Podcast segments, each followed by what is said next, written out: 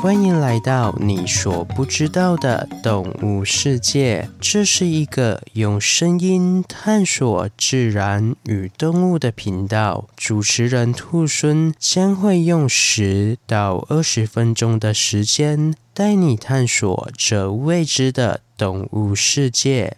第五十四集六角恐龙，各位听众朋友，大家好，我是兔孙。本次是由嘿嘿所投稿的主题，谢谢你的投稿。一说到六角恐龙，我想喜欢爬虫、两栖或是水族的朋友，一定猜到答案了吧？没错，今天要介绍的主角就是头上长着六条外鳃，看起来就好像是史前恐龙一样的墨西哥钝口螈。墨西哥钝口螈又名六角恐龙、大钝口螈，分类于两栖纲有尾目钝口螈科中，是一种仅产于墨西哥霍奇米尔科湖和折耳高湖中的。水栖型两栖类动物，外形上有着非常抢眼且独特的外鳃结构。这个外鳃有着类似蕨类植物的外形，且与蝌蚪还有鱼类的鳃一样，是属于开放型的系统，透过水流来获取足够的氧气。另外，墨西哥钝口螈的外鳃也是判断其。水质及健康状态的依据之一，在良好的水质中生活的钝口螈，通常会有红润且长而茂密的外鳃；反之，在较浑浊的水质中饲养的钝口螈，外鳃通常会较为稀疏。因此，当你发现家中饲养的钝口螈，它的鳃怎么样都长不长，那非常。有可能是水质不干净所造成的哦。平常可以将水放久一点来除去氯气，并且在喂食完后，迅速的把没有吃完的残饵给清掉，这样就可以确保你家的六角小恐龙有一个干净的水质哦。另外，今天的投稿者嘿嘿，他家里有一条小。恐龙，所以兔猻在这边顺便分享一下一些简单饲养小恐龙的方法吧。首先要养好一只六角小恐龙，必须要有良好的水质，再来就是要有一个可以饲养它的鱼缸，鱼缸的大小大约是小恐龙身体的两倍长就可以了。举例来说，成年的小恐龙体长大约二十公分左右，所以准备一个标准的四十五公分鱼缸就够了。再来，鱼缸的底部不要有任何的底沙，以裸缸最好，以免小恐龙误食。如果一定要铺个底材装饰一下的话，记得要用小恐龙吃不进去，大约比头部大两倍的石头会比较合适。接着我们要知道，小恐龙是一种脆弱又坚强的物种。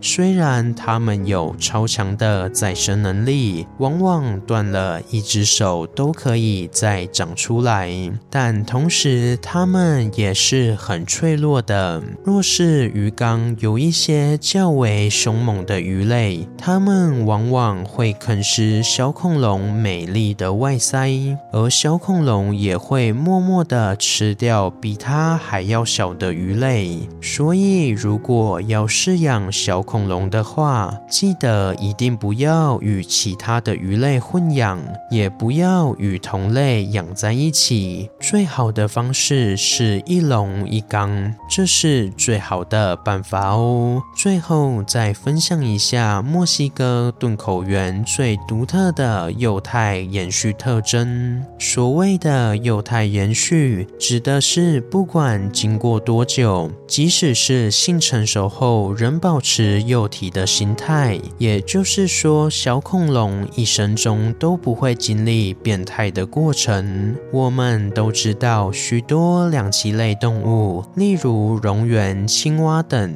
在成长的过程中都会经历变态的过程。所谓的变态是生物学的用词，指的是生物在成长过程中，因为细胞的繁殖和分化，产生出显著的形态或结构上的急剧变化过程。例如，毛毛虫变成蝴蝶，蝌蚪变成青蛙，这些都是变态的过程。然而，属于龙源家族，理应会变态的小恐龙，却凭借着幼态延续的能力，使自己终其一生都不会经历变态的过程，永远都停留在水栖形态的幼年时期。所以啊，兔孙就觉得小恐龙这种可以永葆青春的幼态延续能力，应该是许多女性朋友最想要获得的能力吧。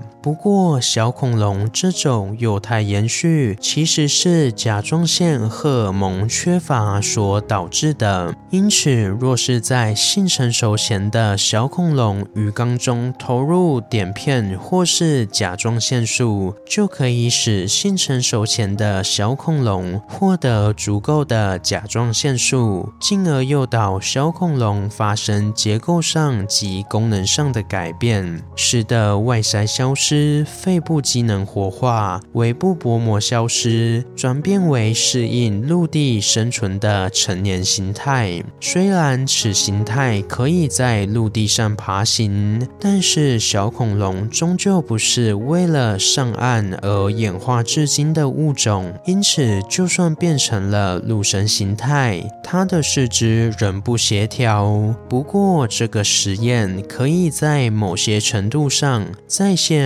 爬行动物的演化过程，因此对于生物的演化、动物生理及遗传变异都具有一定程度的贡献。